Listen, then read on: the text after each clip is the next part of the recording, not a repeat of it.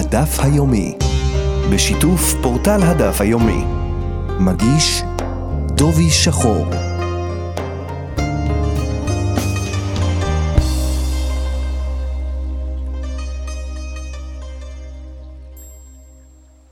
שלום למאזינים, היום במסגרת הדף היומי נלמד מתוך דף כ"ד במסכת נדרים. היום בדף מובאת משנה מהמשך המסכת, שבה נפסק שאם אדם אומר לחברו, קונם שאיני נהנה משלך, אם אי אתה נוטל לבנך קור של חיטים ושתי חביות של יין. כלומר, אדם דוחק בחברו, שיקבל ממנו מתנה עבור בנו. הדרך כדי לשכנע את מקבל המתנה לקבל את אותה מתנה, היא על ידי הנדר. החבר לא השתכנע, והוא סירב לקבל את המתנה. אומרת המשנה שיוכל הנודר להתיר את הנדר אפילו ללא חכם. איך? על ידי שיאמר החבר לנודר, הרי כאשר נדרת את נדרך, היה הדבר בגלל שרצית להרבות את כבודי, וכולם יראו שאני חשוב בעיניך שאתה רוצה לתת לי מתנה. אך בשבילי, הסירוב לקבל את המתנה, היא בעיניי כבוד גדול יותר בעיני הבריות, שלמרות שאתה רוצה לתת לי מתנה, אני לא מסכים לקבל אותה. הראשונים נחלקו מה הסיבה שניתן להתיר את הנדר אף ללא חכם. הרשב"א והמאירי מסבירים שהנדר לא צריך התרה משום שהתנאי יתקיים. כלומר, העיקר של הנדר היה הכבוד שנלווה אל המתנה. ומכיוון שהחבר קיבל את אותו כבוד, ממילא התנאי יתקיים ואין כאן נדר. בניגוד להסבר הזה, הראש סובר שאין מדובר בקיום תנאי, אלא מכיוון שהושגה המטרה של הנדר, כלומר על ידי הכבוד שהושג, עובדה זו יכולה לשמש כפתח להתרת הנדר. שאם היה יודע הנודר שחברו יתכבד יותר בכך שלא יקבל את המתנה, מעולם לא היה נודר. מכיוון שמדובר בפתח משמעותי, אין צורך אפילו חכם כדי להתיר אותו. הר"ן כאן בסוגייתנו מביא דברי הירושלמי, שבהם מבואר שרבי מאיר חולק על המשנה הזאת שציטטנו. לדעתו של רבי מאיר, אם החבר לא מקבל את המתנה, הנדר אכן יחול, ההפך ממה שפסקה המשנה. נקודת המחלוקת בין רבי מאיר לחכמים המופיעים במשנתנו, היא רק כאשר איננו יודעים מה הייתה כוונת הנודר, האם לכבוד עצמו או לכבוד חברו.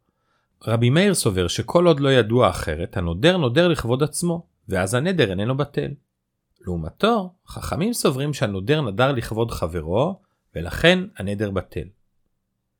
כאשר הנודר אמר במפורש האם נדר לכבוד עצמו או לכבוד חברו, כאן כבר לא תהיה מחלוקת בין רבי מאיר לבין חכמים, לפי הסבר הירושלמי. סוגיה מעניינת שמתקשרת לסוגייתנו מופיעה בדברי הרמ"א בהלכות פורים. אדם ששלח משלוח מנות לחברו, החבר אינו מעוניין באותו המשלוח, או שמחל על משלוח המנות. פסק הרמ"א ששולח המשלוח יצא ידי חובתו, למרות שחברו לא קיבל את אותו המשלוח מנות. קורבן נתנאל הביא ראיה מסוגייתנו, כפי שפירשה הרשב"א. לפי הסברו של הרשב"א, כאשר אדם נדר שלא ייהנה מחברו אם לא יקבל חברו ממנו מתנה, וחברו סירב לקבלה, יכול להתיר את הנדר גם ללא חכם, משום שיכול לומר לו, הריני כאילו התקבלתי. כלומר, אמירה כאילו התקבלתי מקבילה לקבלה שלמה. ולכן גם אדם ששלח משלוח מנות לחברו, וחברו סירב לקבל את המשלוח, ייחשב הדבר כאילו התקבל, ויצא ידי חובתו. החתם סופר לא הסכים עם הראייה שהעבירה בקורבן נתנאל מסוגייתנו. וכהראיה הביא דברי הירושלמי שהזכרנו, שדברי המשנה נאמרו דווקא כאשר הנודר לא פירש את דבריו, האם התכוון לכבוד עצמו או לכבוד חברו. אך אם כוונת הנודר הייתה לכבוד עצמו, לא יוכל לומר כאילו התקבלתי. חתם סופר מציין שנחלקו מהי מטרתו של משלוח המנות. בתרומת הדשן כתב שהסיבה למשלוח המנות היא כדי לשמש כמזון לסעודת הפורים, וגם מי שכבר יש לו, התקנה נתקנה כדי לא לבש את מי שאין לו. כלומר, שלפי הטעם הזה מטרת המשלוח מנות היא לכבודו של המקבל. לעומת זאת, בספר מנות הלוי כתב שמטרת משלוח המנות היא להרבות שלום ורעות, הפוך ממה שרצה לעשות המן הרשע שאמר ישנו עם אחד מפוזר ומפורד בין העמים. כלומר, שמטרת משלוח המנות היא לא בהכרח עבור המקבל אלא גם עבור הנותן. וממילא, מטרת משלוח המנות יכולה להיות גם מצד כבודו של המקבל, וגם או מצד שני מצד כבודו של הנותן.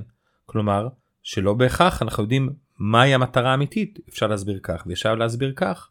מה הכריח את הרמ"א לבחור בשיטה אחת? לכן הניסיון להשוואה בין סוגייתנו לפסיקת הרמ"א איננה מוכרחת.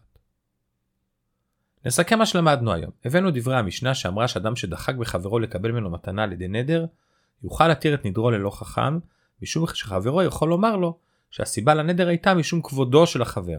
והכבוד שלי כחבר הוא לא לקבל ממך את המתנה. הבאנו דינו של הרמ"א שפסק שאדם שנתן משלוח מנות לחברו וחברו סירב לקבל את המשלוח, המשלח יצא ידי חובה.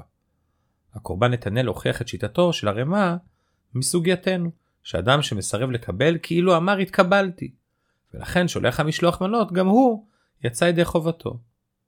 אך החתם סופר לא קיבל את הראייה הזאת משום שלדעתו כלל לא ברור האם מטרת משלוח המנות היא מצד הנותן או מצד המקבל. עד כאן בקצרה מפורטל דף היומי מסכת נדרים בדף כ"ד, שבת שלום ולהתראות ביום ראשון בדף כ"ו.